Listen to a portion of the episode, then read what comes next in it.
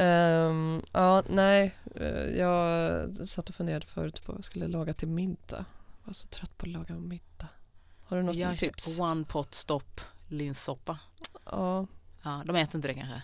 Jo. ehm, Potatisbullar, Mm, frysta. Ja, i köket. Ja. Jaha, okej. Pulvermos. Fy fan. Hej och välkommen till Pengar och politik, en podd från tankesmedjan Arena Idé med mig Silvia Kakembo och tankesmedjans chefsekonom Elinor Odeberg. Och den här podden är till för dig som är intresserad av just pengar och politik. Vi gräver oss djupare och djupare och djupare ner i det ekonomiska politiska fältet och har som ambition att hålla dig smart och uppdaterad.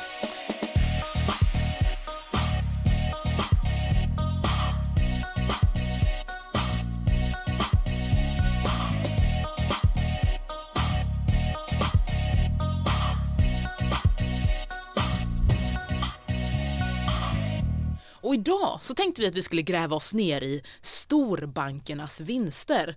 Jag själv ogillar starkt storbankerna och då har jag övervägt om jag ska använda ordet hatar här eller inte. Vi gjorde ju det tidigare avsnitt. ja, men jag, nu, jag har, Nu jag har jag har modererat mer- mig själv lite, ogillar starkt.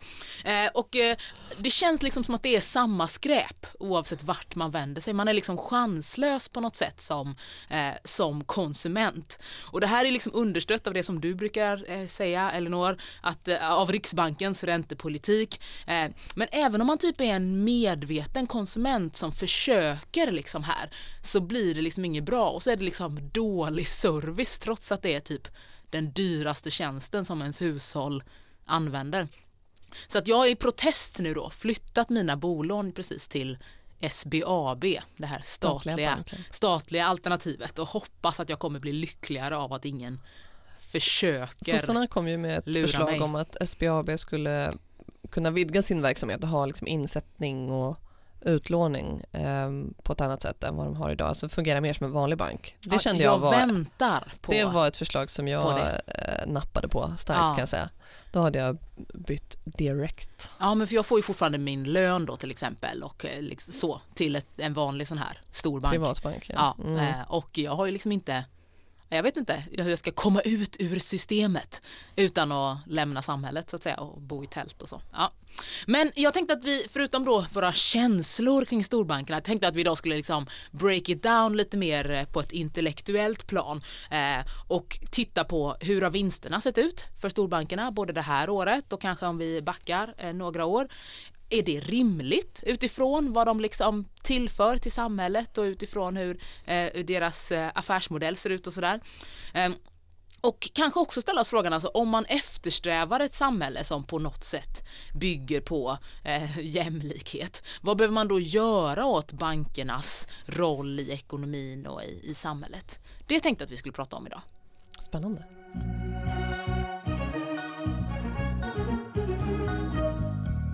Men hur känner du för storbankerna, Elinor?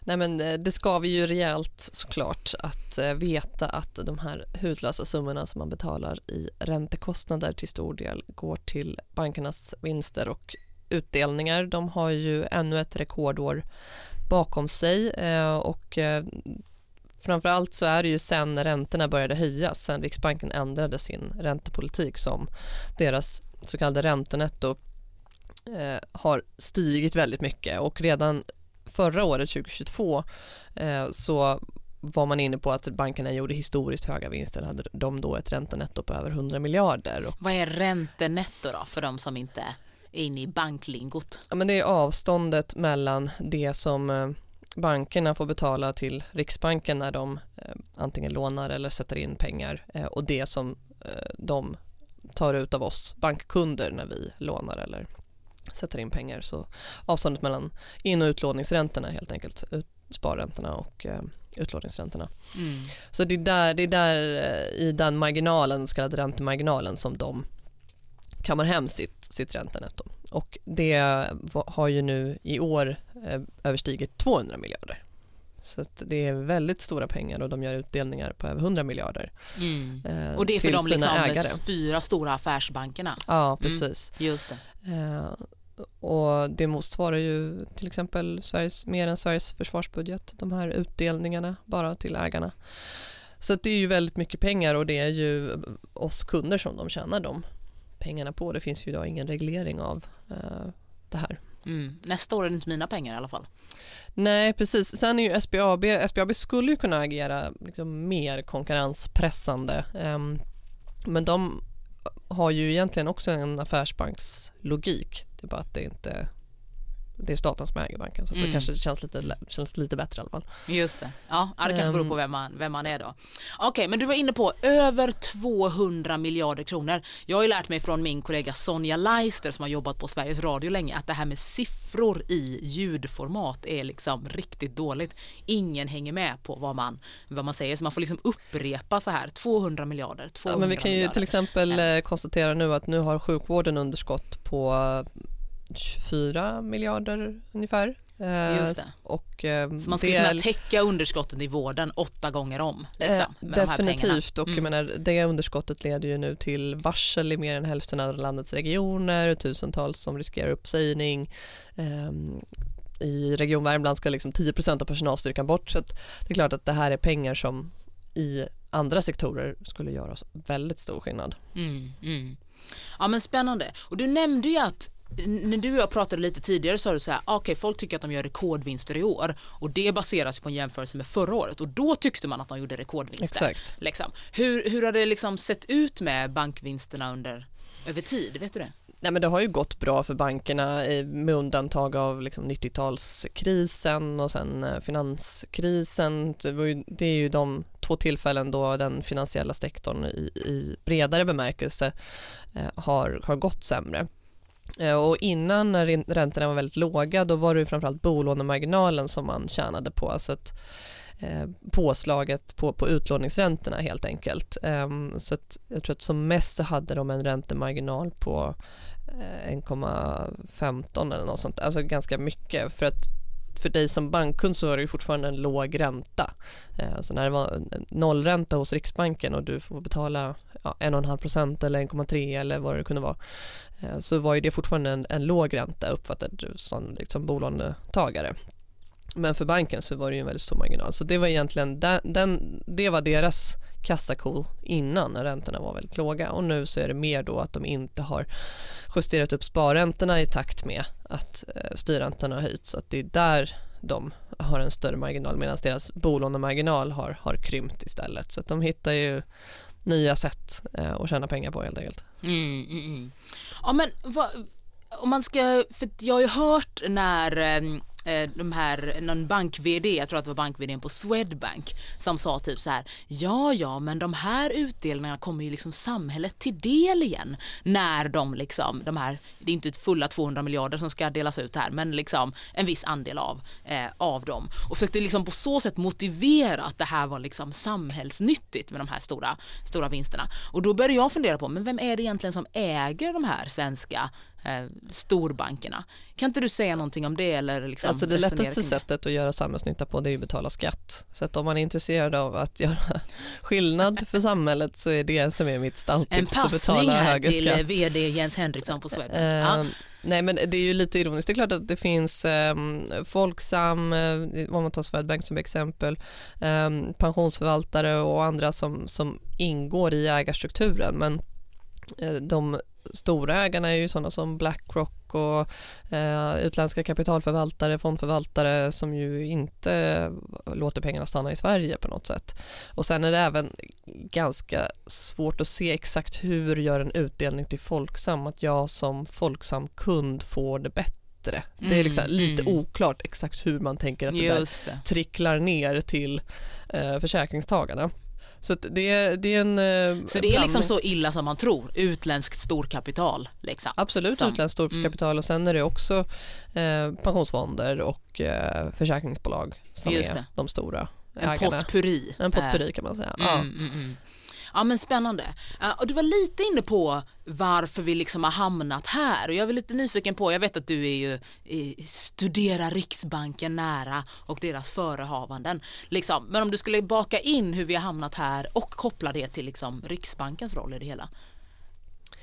Ja, man kan väl säga att vi har genomgått en en allt högre grad av finansialisering eh, av ekonomin sedan slutet på 70-talet fram tills idag egentligen eh, med avregleringar av kapital, eh, fria kapitalflöden, eh, nya typer av finansiella instrument, finansiella innovationer ehm, som gör att de här eh, finansiella aktörerna, bankerna däribland, får en allt större betydelse för, för ekonomin.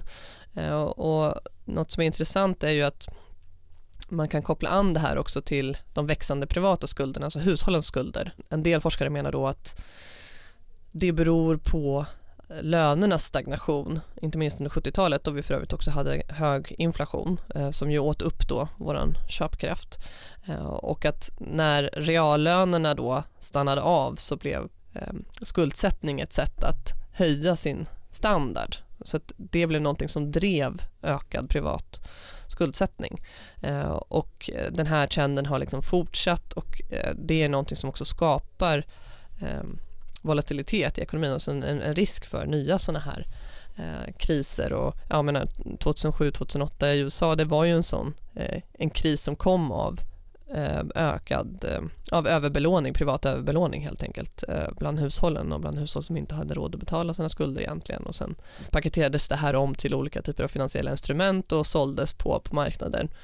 Och backar man ännu längre tillbaka i tiden så eh, det är ju någonting ny, hyfsat nytt ändå i historien att skulder och lån kan betraktas som tillgångar.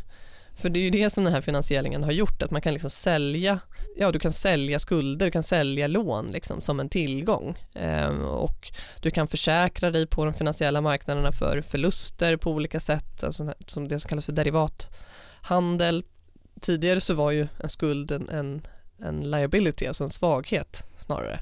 Ehm, men nu är det omvandlat till en, mm. en, finansiell tillgång. Så det liksom den här hela tiden man paketerar om och, och eh, ja, sminkar om de ska säga, finansiella produkter och där är ju bankerna en hörnsten i hela det systemet. Det är ju de som är kreditgivare Eh, det är spännande med sådana här produkter som egentligen inte skapar så mycket samhällsvärde men som mm. ändå kan liksom bli en produkt som man handlar med och spekulerar i och liksom. Ja och det, det som blir intressant apropå just bankernas utdelningar det är ju att det blir ett skifte för, för företagens del där deras intresse går från att handla om kanske arbetarna på deras företag eller deras kunder till att mer eh, viktas mot styrelsen eller ägarna. Eh, så den här ökade finansialiseringen eh, jag tränger liksom undan kundintresset och liksom arbetarintresset eh, kan man säga och det blir mer viktigt för en företagsledare att, att göra styrelsen glad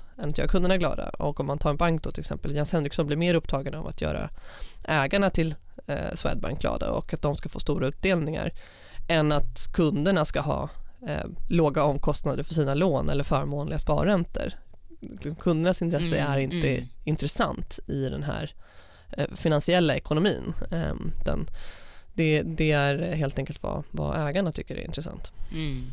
Och det är spännande det du säger här också om stagnerande reallöner där på 70-talet och att man liksom istället för att kräva eh, liksom, eller se till att man får högre reallöner så väljer man typ att skuldsätta sig på ett sätt som idag tror jag alla bara tar det helt för givet. Så här, om man liksom ska köpa en villa då är det aldrig som att man är så här jag har sparat de här pengarna eller jag tänker att jag ska faktiskt betala av det här under den tiden som jag bor i den här villan utan man är så här nej nej jag kommer liksom ha miljonskulder tills jag typ går i pension och gör en exit från liksom, eh, bostadsmarknaden. Ja eh. precis och eh, bankernas expansion har ju hängt ihop såklart väldigt mycket med, med den här ökade privata skuldsättningen och att man har lättat på olika typer av regler för när man får låna och, och hur och så vidare. Och de som menar att det här är bra är att hävdar att det är bra för handeln och undanröjer liksom olika typer av hinder för eh, ekonomisk, eh, ja, ekonomiska hinder och eh, ökar globalisering och så vidare. Men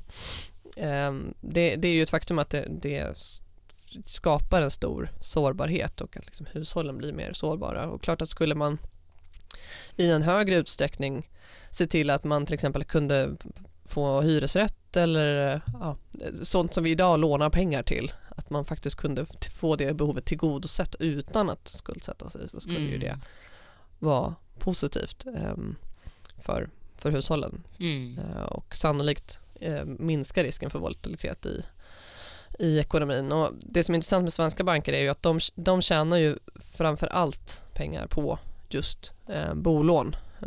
Det är en väldigt stor del. Företagsutlåning är också eh, viktig förstås men, men bolånestocken är, är en väldigt stor del av, av bankernas eh, vinster.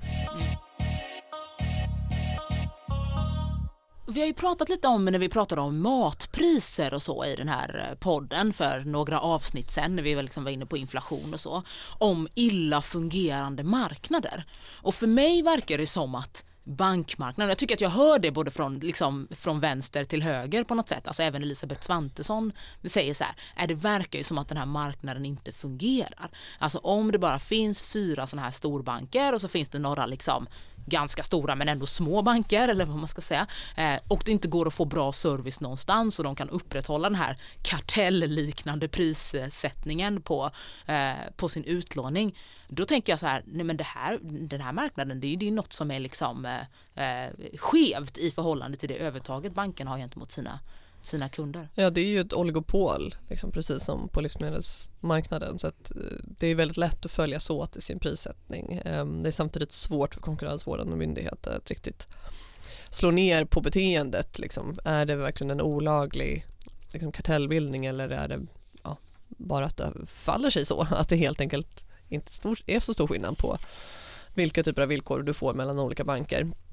Eh, däremot så den diskursen den gör ju att man lite tappar fokus på det verkliga problemet. Alltså att man har en väldig tyngdpunkt på just dig som bankkund och eh, din förha- in, enskilda förhandlingsförmåga. Eh, och samma sak med inflationsbekämpningen i stort. Att det är du som ska bli bättre på att pruta i butiken och handla mer förmånliga priser. Och det är så vi kommer få bukt med inflationen. När eh, vi ser att det är framförallt varor som säljs av ett fåtal marknadsledande aktörer och som vi inte kan vara utan. Det är där vi har sett de största eh, prisökningarna, så till exempel då inom banksektorn eh, på utlåning och de efterlaggande sparräntorna och sen också förstås inom, inom livsmedel och mat. Det är de två som har bidragit mest till inflationen enligt KPI, just räntekostnader och eh, matpriser. Mm. Jag tänker att jag, det här, jag som jobbar då med liksom civilsamhällesorganisationer och liksom människor som går ihop för att göra saker är så här, hmm, undrar varför inte fler har liksom gått ihop för att förhandla sina, du vet om vi kan lägga ihop alla våra bolån i en liksom jättepott och ha 200 miljoner och gå till en bank, ja men då kanske man faktiskt skulle kunna, lite som en, man gör det i en bostadsrättsförening med sina, med sina lån eller sådär. Um, men det händer ju inte. Vad, det hade ju varit intressant om man hade någon form av bolånestrejk. Ja men eller hur, jag vet att du betalade- planerar ett, liksom ett ränteuppror. Ja, eller jag, Eh. Precis, ja, jag vill få igång ett ränteuppror där ute. Eh, min, min bok är väl kanske en del av det men eh, det är ju märkligt ändå att vi inte har sett mer ramaskri Mm. med anledning av att folk har fått boendekostnader som har ökat med liksom 400 procent på Folk bara rörliga. dukar under men ingen går ut på gatan. Folk dukar typ. under men Ja. ingen knyter näven och höjer den i luften. Liksom. Eh, Mm. och, och det är någonting här med den här hegemonin eh, och att man tror att det här är det enda Det är givet möjliga. av Gud. Det, att det ska ja, precis, att, att liksom Riksbanken ska tvinga oss på knäna med, med, medan bankerna tjänar stora pengar. Ehm, för i, när man tänker efter så är det ju bisarrt att vi straffas först av företagen genom att de tar ut höga priser. Det är så att det som är inflationen, att de höjer priserna snabbt.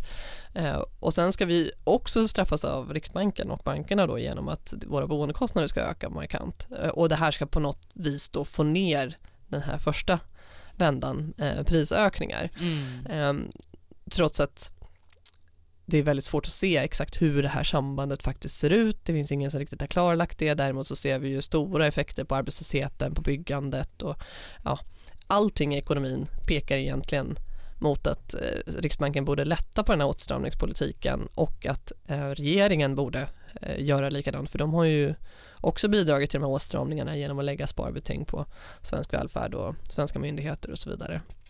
Eh, men ändå så, så ser vi inte riktigt det här skiftet än. Eh, Det positiva tänker jag är att om folk nu accepterar att betala sådana här hutlösa summor till banken eh, eller accepterar gör de väl egentligen inte men de är så illa tvungna Mm. eh, så kanske det säger någonting om den här skattedebatten som vi har haft på senare år där det har ansetts helt omöjligt att höja skatter, att helt omöjligt att på något sätt inskränka på människors konsumtionsutrymme på något vis. Så du Bevisligen så menar går att det- om 25 miljarder inte gick till Blackrock istället så skulle man kunna lägga dem på svensk sjukvård och folk kanske ändå vore exempel. fine med det. Nej, men jag Ja. menar, hade, hade det här, den här inkomststandardminskningen som ju eh, svenska hushåll upplever nu, första gången sedan 90-talet så minskar vår ekonomiska standard. Medlingsinstitutet hade en väldigt märklig rubrik eh, på ett pressmeddelande här om veckan där de skrev att eh, reallönerna i Sverige ökar. Jaha, vad bra tänkte jag. Eh, gick in och läste. Ja, det visade sig att om, de räk- om vi räknar bort räntans effekt, då ökar reallönerna. Men om man räknar med ränteeffekten, Vilket så de har- flesta gör i sin privatekonomi. Ja. ja, sju av tio hushåll, så har i själva verket reallönerna minskat med 1,7 procentenheter. Så att, ja, jag blev eh, lite misstänksam här om Medlingsinstitutet har blivit liksom Riksbankens PR-byrå plötsligt, men, vilket jag skrev till Irene eh, som är generaldirektör. Nej men, eh, så det, det är ju liksom den stora eh, tyngden för folk nu. Det är ju Mm, boendekostnaderna mm, eh, och även då hyreshöjningarna som, som kommer här nu eh, där fastighetsägarna vill kompensera sig för sina högre räntekostnader genom att ta ut högre hyror från, från hyresgästerna. Mm. Ehm, Men, men ehm, hade, hade den här inkomststandardminskningen istället varit liksom ökat skatteuttag då hade man ju åtminstone kunnat känna så här, Att man fick något för pengarna. att man fick något för pengarna ja, Ja. och inte bara gav bort dem till Jens Henriksson och company. Ehm, det hade man ju kunnat leva med. Jag kan ju känna det de gånger jag har felparkerat. Och ja, liksom, Pengarna går ändå till Stockholms stad. då kan jag ändå du. känna så här, ja, jag betalar ändå typ för min dotters förskola eller någonting när jag betalar den här boten. Liksom. Just det. Den här, Ja, det är man, blir inte, man är inte lika glad över de här räntorna.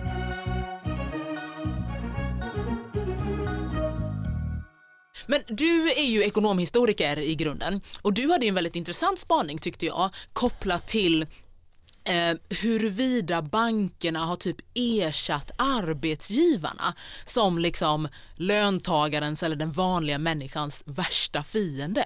Att om det innan var så här, äh, vi måste gå med liksom i, i facket här och kriga för våra rättigheter på arbetsplatsen för att vi antingen vill ha liksom ledigt på lördagskvällar eller inte bli ihjälklämda eller gasade i vår lilla fabrik här där vi liksom jobbar. Så är det nu typ snarare så här, okej men nu har vi även alltså arbetsmiljöregler som finns, även om de inte följs till punkt och pricka. Men man behöver inte riskera varje dag i alla fall och liksom skada sig när man går till, går till jobbet. Och nu är det som att vi, liksom, istället för att det är arbetsgivarna som liksom squeezar oss så är det liksom bankerna och i förlängningen då deras ägare som är de som liksom trycker till vanliga människor som inte är eh, ekonomiskt oberoende eller vad man ska Ja, men säga. jag tänker att det hänger lite ihop med den här finansialiseringen av, av ekonomin och den ökade privata skuldsättningen också. Att vi, eh, en så stor del av vår inkomststandard är bunden till ränteläge. Alltså Sverige är ju lite unikt också i det eh, avseendet eftersom att vi eh, äger våra bostäder i ganska hög utsträckning. Vi lånefinansierar våra bostäder och vi gör det till en rörlig räntekostnad. Eh, här, här skiljer vi oss ju lite från andra, från andra länder det skulle ju, det, är också så att jag menar kapitalinkomsternas betydelse för eh, ens inkomststandard har ju ökat betydligt och med, med det också ojämlikheten. Ehm, så att du kan ju få ut, du, du, sku- du kan ha det mest välbetalda jobbet i hela Sverige och det kan fortfarande inte mäta sig med liksom kapitalinkomsternas eh, utveckling. Ehm, så att det går ju liksom inte att jobba sig till samma typ av, av standard som man Alltså kan få oavsett om man tjänar liksom kapital. 30 000 eller 120 000 så sitter man liksom i samma båt om man inte också har kapital, avkastning från kapital. Ja, i alla, I- i alla fall så är skillnaden väldigt stor. ja. Liksom. Mm, Ehm, mm. ehm, men det är klart, alla älskar ju att slå på bankerna. Det är ju väldigt tacksamt att, att, att slå på bankerna. Och visst, det är bra att det går bra för bankerna som man ofta får höra liksom, i, i debatten och så. Men eh, att bankerna tjänar mycket pengar, det är ju egentligen det säger ju egentligen ingenting. Alltså vad de gör med sina pengar, om de tar stora risker eller inte, det är ju det som är liksom relevant. Alltså man skulle ju kunna ha en bank som teoretiskt sett gör en ganska liten vinst men gör väldigt eh, bra tar väldigt bra investeringsbeslut och är väldigt bra för sina kunder så att det skulle kunna vara bättre egentligen än en bank som gör väldigt stora vinster på inte vet jag, olika typer av spekulation som, som eh, kanske ris ökar risken för finansiell kris. Liksom. Um, så att det där argumentet håller heller inte riktigt att ja, men bara att bankerna gör stora vinster då så kan vi liksom slappna av och vara trygga med mm, att banksektorn mm. aldrig kommer krascha typ. Mm. Men på tal om det, är det liksom lite för liksom enkelt att välja om man är sådär lite vänsterlagd och vara så här, man har ju alltid mm. man har ju varit på någon SSU-kongress någon gång när de är så här, förstatliga bankerna. Ja. Du vet, det är lätt att liksom slå på bankerna och liksom sådär. Är det liksom, och jag vet att sossarna nu har någon idé om eh, bankskatt som ska täcka om det är försvarsutgifter eller sådär och att det ska vara en tillfällig skatt. Alltså det är väldigt lätt att hata bankerna. Gör man det liksom lite för enkelt för sig om man är lite vänsterlagd? Eller borde vi liksom ha ett bredare perspektiv på eh, vilka det är man borde klämma åt om man vill ha ett mer jämlikt samhälle? men det är klart att bankerna kommer ju inte göra företagen till bättre arbetsgivare eller liksom eh, utrota barnfattigdomen. Eh, det är ju andra politiska lösningar som, som måste till. Eh, men att, att vi har privata banker, att vi, det är ju inte givet att vi behöver ha det. Vi skulle ju kunna ha en statlig bank och det skulle kunna räcka fint mm. egentligen. Um, om du frågar jag mig. Tänker, ah, jag tänker att vi ska gå över just till så här, vad ska man göra åt det här då? Eh, och min första fråga var just, behöver vi bankerna? Eller ska man göra som du säger, ha sina pengar hos Riksbanken istället? Nej men man behöver ju, eller en statlig, statlig bank som SBAB då, alltså man behöver ju eh, en institution som lånar ut pengar till oss bevisligen eh, och eh, som kan hantera transaktioner och ja, det är uppenbart att bankernas roll som liksom mellanhand är, är, är viktig men de har ju också blivit liksom finansiella aktörer i sig liksom, som handlar eh, med varandra, handlar ofta i utländsk valuta och har, omsätter eh, enorma summor pengar, mer liksom, fyra gånger Sveriges BNP omsätts liksom i, i, i banksektorn. Och det gör ju att det blir en väldig risk om någon bank får problem. Um, för att vi har då inte ens, hur ska vi ens baila ut en sektor som är så stor? Uh, det går ju liksom inte. Um, så att eh, bankernas expansion blotta storlek har ju liksom blivit ett problem skulle jag säga för den finansiella eh, stabiliteten. Um, och sen så kan man ju också fråga sig förstås liksom vad, vad får det för politiska implikationer när man får vissa aktörer som har så väldigt mycket pengar ehm, helt enkelt. Att det liksom koncentreras till ett fåtal, fåtal rika eh, individer egentligen mm. i en företagselit. Ehm, här går ju också utvecklingen åt, åt liksom fel, fel mm. håll apropå kapitalinkomsternas um, betydelse. Um, men eh, det är klart, man, det finns ju de som tycker att vi behöver mer konkurrens inom banksektorn. Alltså, eh, igen då det här med risker, det är ju bra om vi inte får för risktagande banker. Um, men den ursprungliga tanken med liksom sparbanker och så vidare, liksom, det är väl en rimlig, rimlig tanke som är mer liksom kund, kundägda eller kundtillvända. Mm. Det, som ju, det som ju också blir lite, eh, vad ska man säga, en, en, eh, en fälla är ju att väldigt mycket av den här liksom, skuldsättningen och liksom pressen också på, på löner, alltså där, där företag hellre vill liksom ta ut högre vinster och eh, ge ut till, till ägarna snarare än att betala bättre till de som jobbar och så vidare. Eh, det är ju att det är ju vår konsumtion som ändå håller uppe liksom, ekonomin eh, och om eh, löntagarnas position försvagas för mycket så kommer det också vara en risk för ekonomin. Alltså ungefär som nu då egentligen, alltså, vi har sett en enorm press neråt på löner och på människors ekonomiska standard. Eh, när så stor del av vår tillväxt ändå är konsumtionsrelaterad eh, alltså är avhängig att vi har råd att konsumera mm, eh, mm. så blir ju det här ett problem mm. i förlängningen. Eh, mm. och i förlängningen också för företagens vinster såklart. Som bygg, det bygger ju på att det finns riktiga inkomster där ute, att vi eh, har, har starka inkomster. Det är därför i USA pratar man liksom om the middle class, strong middle class, build this country och så vidare. Mm, så det, um, det, det är en, en risk för ekonomin om, om hushållens ekonomiska standard blir, blir för försvagad men det, det finns tyvärr inbyggt i den här vinst. Det känns ju lite deppigt nu för på ett sätt när man beskriver det som att reallönerna liksom börjar gå ner här känns det som att det är så här, aha, är det här piken som typ vår föräldrageneration väntade på? Innan var man så här, okej okay, men mina barn kommer få det bättre, mina barn kommer få det bättre, mina barn kommer få det bättre i generationer och nu är det som att vi bara oh no, är Nej. det nu typ våra barn kommer få det liksom sämre ja. rent liksom realekonomiskt än vad vi har haft i den här. Jag ska inte måla fan på väggen. Jag ber ja, nej, men, men det som är så frustrerande är ju att det ändå är liksom medvetna policyval. Alltså Riksbanken skulle ju kunna sänka räntorna, finanspolitiken skulle kunna vara mer eh, expansiv. Man skulle kunna ja, introducera mer eh, regler och liksom, eh, hindra företag från att ja, ta ut överpriser eller mm, liksom mm. Men det görs inte för att det är någon slags idé om att den här hegemonin som vi pratade om innan är att det här är bra men bra för vem? Mm. Det är inte bra för mm. löntagarna i varje fall. Mm. Att vi får en ökad arbetslöshet och eh, krasch i, i byggandet och så vidare. Eh, och nu har vi ju inte sett det än men eh, mycket förutom bolånen så, så, går ju mycket av bankernas utlåning till till exempel den kommersiella fastighetssektorn och fastighetssektorn har ju ofta varit en, en del i finansiella kriser för att den är eh, väldigt stor och väldigt belånad eh, av naturliga skäl. Ehm, och skulle de få problem med att betala tillbaka till bankerna då får ju bankerna i sin tur problem. Eh, så att, och, och exakt när den här pinnen knäcks det är väldigt svårt att veta mm, egentligen. Mm. Um, Mm, låt oss hoppas att det inte blir snart. Ja, ja låt oss hoppas att de ja. Men du, jag lärde mig ett äh, nytt ord nyligen och du som är lite mer bevandrad då i det ekonomisk-historiska ja, fältet, du kanske, är, kanske känner till det här sen tidigare, men jag tyckte att det var lite roligt på tal om att prata just om hur man ska hantera bankernas vinster och bankernas varande i, i samhället och det ordet var funktionssocialism. Känner mm, du till det? Mm, ja, det ja, men, ringer bekant. Ja, men jag, jag tog med en bok här där, där någon förklarar det här lite bättre. Det är Örjan Nyström som har skrivit en bok som har den deppiga titeln LO och arbetarrörelsens kris. Vi kanske får eh, tillfälle att återbesöka den här vid något annat tillfälle.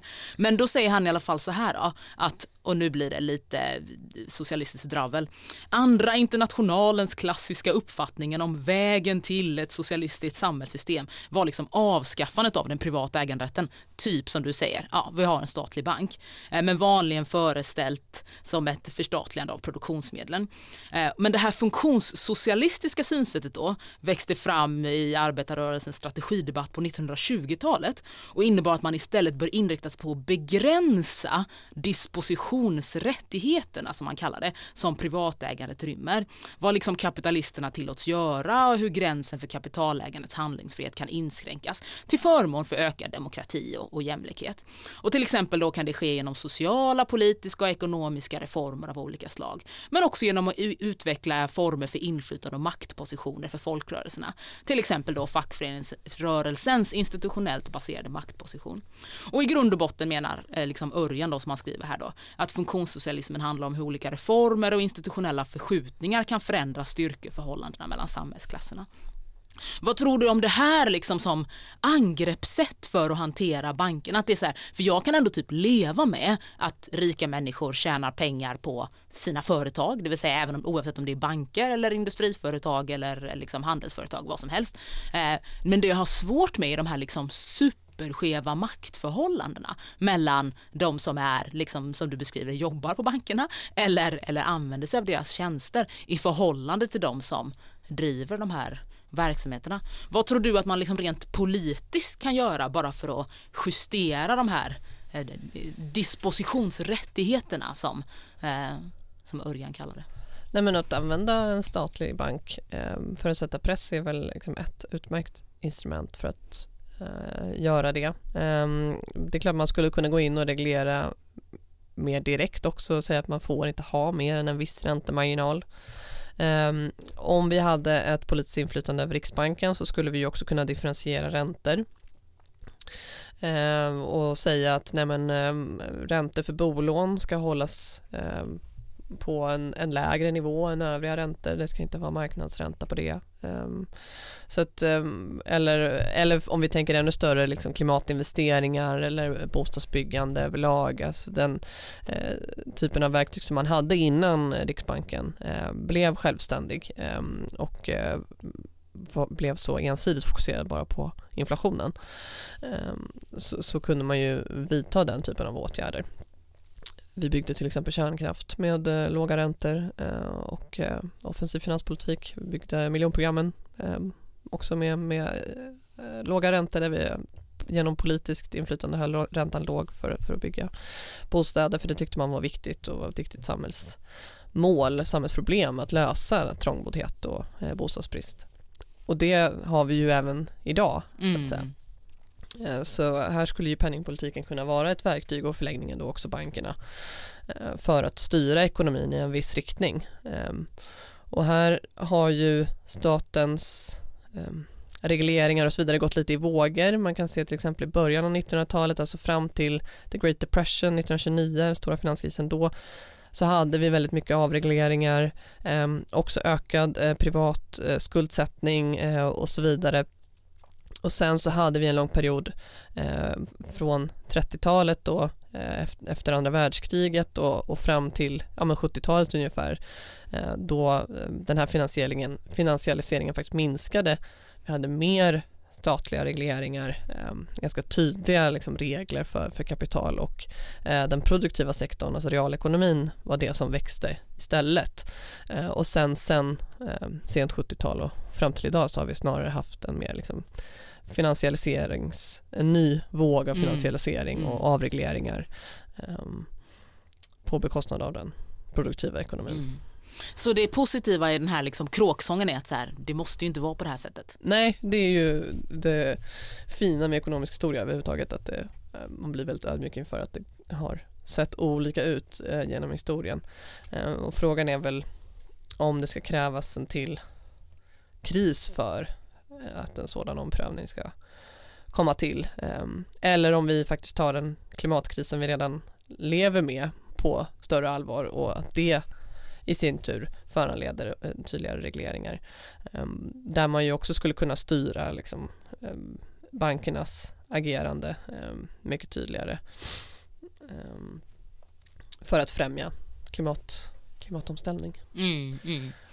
Ja, jag tänker att jag... All, bort med alla oljepengar. Ja, eller hur. Eller, jag tänker att jag liksom hoppas fortfarande på det som man trodde typ att Swedbank var, eller föreningssparbankerna förr. Alltså typ en, du vet, kundägd eller medlemsägd bank som är så här, nej men vårt, vår ambition är typ att ge tillbaka till samhället oavsett om det då är hjälpa dig med din privatekonomi eller se till att du får ditt första bolån eller eh, bidra till den här viktiga verksamheten som ska ske i vårt liksom, eh, gemensamma samhälle. Ja, men ändå apropå liksom livsmedel och så, det, Coop eller Konsum, det började ju som en reaktion mot liksom överpriser. Alltså mm, det var ju därför mm. man liksom samlades och startade den här kooperationen. Och dålig kvalitet på maten typ? Ja, mm. eh, så att vi är ju igen i en sån våg. Mm, av, mm. Så det är ju möjligt att det blir en ny sån Eller hur? Som du där ute sitter och lyssnar och har tusen miljarder över ja, som du vill använda. och starta en ny matkooperation. Eller hur? Eller, och konkurrera också gärna med att om du är typ 80 plus och är kund så kommer du inte bli scammad för vi kommer liksom lägga våra pengar på att se till att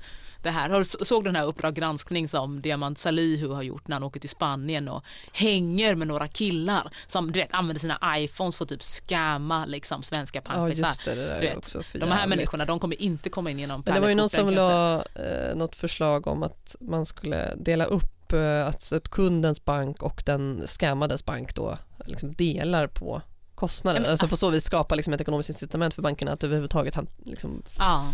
Arbeta med det och här Hade man varit typ en medlemsägd bank som verkligen var så här, men vi vill verkligen inte att det här ska hända våra, våra kunder, då hade man ju satt upp någon form av så här, du vet, det är ju bara en AI-algoritm. Om du mm. är 80 plus och någon skapar ett bank-id för dig igår, nej, då kommer man inte kunna flytta 40 000 kronor från ditt mm. bankkonto imorgon. Liksom. Alltså jag menar visst, det, det, är inte så lätt och man ska inte diskriminera och så vidare, och så vidare men om bankerna var mer selektiva med sina kunder, alltså alla som överhuvudtaget tjänar pengar på gängkriminalitet, om de inte kan få de pengarna att ta vägen någonstans, det är ändå ett ganska ordentligt minskat incitament att ägna sig åt det då. Mm, mm. Alltså om du måste gå runt med cash liksom.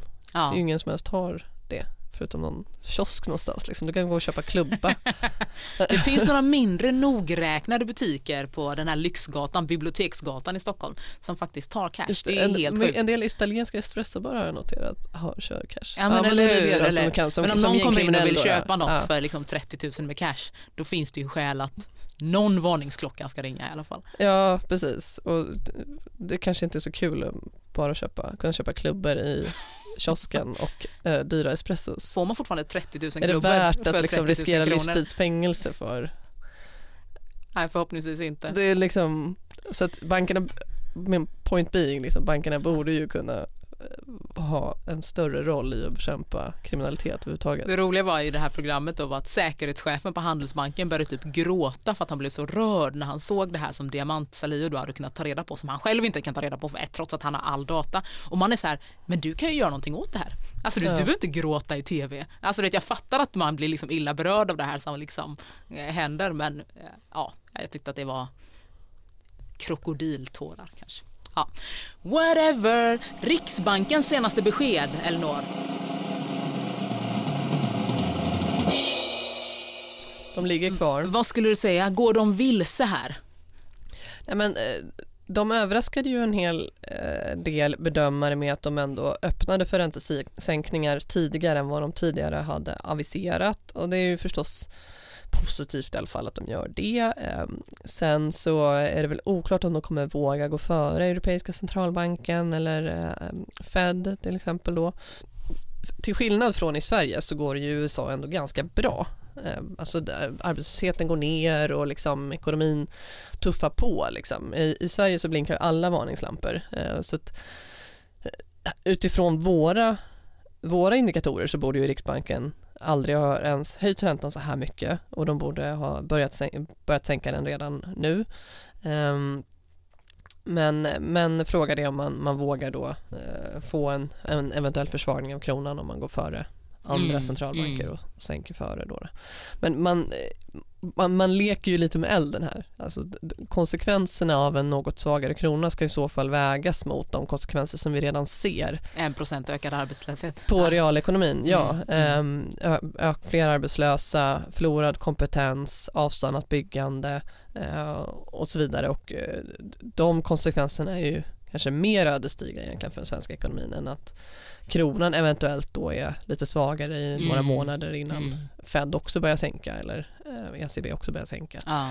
Och i kombination med svenskarnas räntekänslighet så talar ju det också för att eh, den här politiken är för, för åtstramande och att man borde ha en avvikande kurs gentemot de andra länderna. Det är ju så att säga hela poängen med att vi har en egen valuta är att vi kan föra en egen Mm. penningpolitik.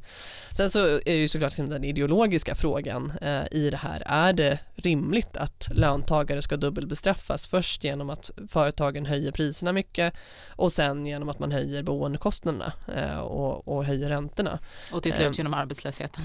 Ja, och precis. Liksom, är, det, eh, är det rimligt att vi som, som löntagare och konsumenter ska eh, dubbelbestraffas på det Mm. sättet? Eller borde man ha en annan strategi för inflationsbekämpningen framåt? Ehm, Mm. det, och och den, den diskussionen tar ju fart nu, hoppas jag, lite mer ehm, i takt med att, att de negativa konsekvenserna blir, blir mer tydliga. Eh, samtidigt som de kausala effekterna av räntehöjningar och prisnedgångar inte är belagda. Mm. Det jag är mest orolig för är att jag för- förstår att Riksbanken har som uppgift här att få ner inflationen på under 2% och de vill se att den är där. Och nu är vi väldigt nära. Och då tänker jag så här, ah, men det ni gör, säg då att de här kausala effekterna hade varit belagda, liksom, det ni gör nu, det, är ju, liksom, det får ju konsekvenser ett antal månader framåt i tiden. Ja. Nu då så är det liksom februari, säg då att det är först efter sommaren som vi kan se liksom effekterna av det här som vi har nu. Och då är frågan så här, jaha men om arbetslösheten stiger och tillväxten stannar av och så här, ja men då borde man kanske ha gjort någonting redan i november om man trodde nu säger att åh innan sommaren kanske vi behöver agera på något. Då kommer ju det i sin tur det man gör innan sommaren inte få effekt förrän till jul. Så att jag är lite rädd att man liksom ligger i sin iver att vara liksom försiktig här och liksom leverera på det här inflationsmålet så ligger man liksom och eh, laggar helt Ja, enkelt. och det är ju Eh. det, som, det, är ju det misstaget centralbankerna har gjort eh, de senaste finanskriserna också. Eh, och Riksbanken var ju bland de sista att höja räntan innan Lehman Brothers kraschade till exempel eh, 2007-2008. Eh, så att den risken är ju, är ju uppenbar och arbetslöshet också är ju ett kontracykliskt mått eh, som man brukar säga. Så att, eh, börjar du med åtstramningar så kommer du inte se effekter på arbetslösheten liksom veckan därpå utan det kommer att dröja och förra året så hade vi en hel del bedömare som var så här ja arbetsmarknaden är ju förvånande motståndskraftig trots de här aggressiva räntehöjningarna.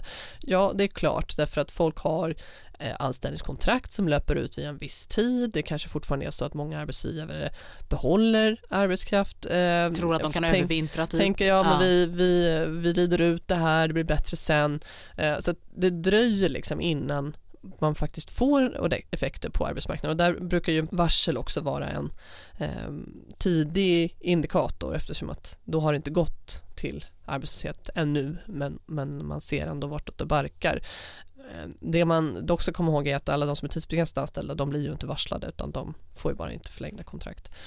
Så att om man tar i med en sån här åtstramning Eh, Eh, och man vet att eh, svenskarna är väldigt räntekänsliga. Man vet att väldigt stor del av vår tillväxt och ekonomi är dels eh, konsumtion, eh, alltså hushållens konsumtion och dels eh, byggandet. Och de två sakerna stramas åt när räntan höjs. Och vi vet att eh, om den här budgeten som lades, om den gick igenom riksdagen så skulle det leda till underskott och sannolikt då uppsägningar i offentlig sektor och ändå så, så var det som att det var väldigt mycket strutsmentalitet och bara ja men arbetsmarknaden går ju fortfarande bra, mm, vi kan mm. fortsätta mm. så här liksom.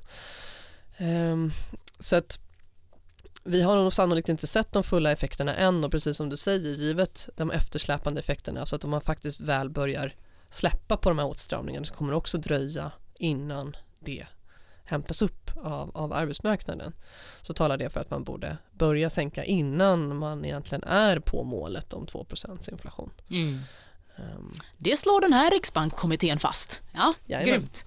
Hörni, jag tänker att vi rundar av nu. Det låter bra. Ja. Du har lyssnat på Pengar och politik, en podd från den progressiva och partipolitiskt obundna tankesmedjan Arena Idé. Och podden produceras i samarbete med PR och kommunikationsbyrån Arena Opinion.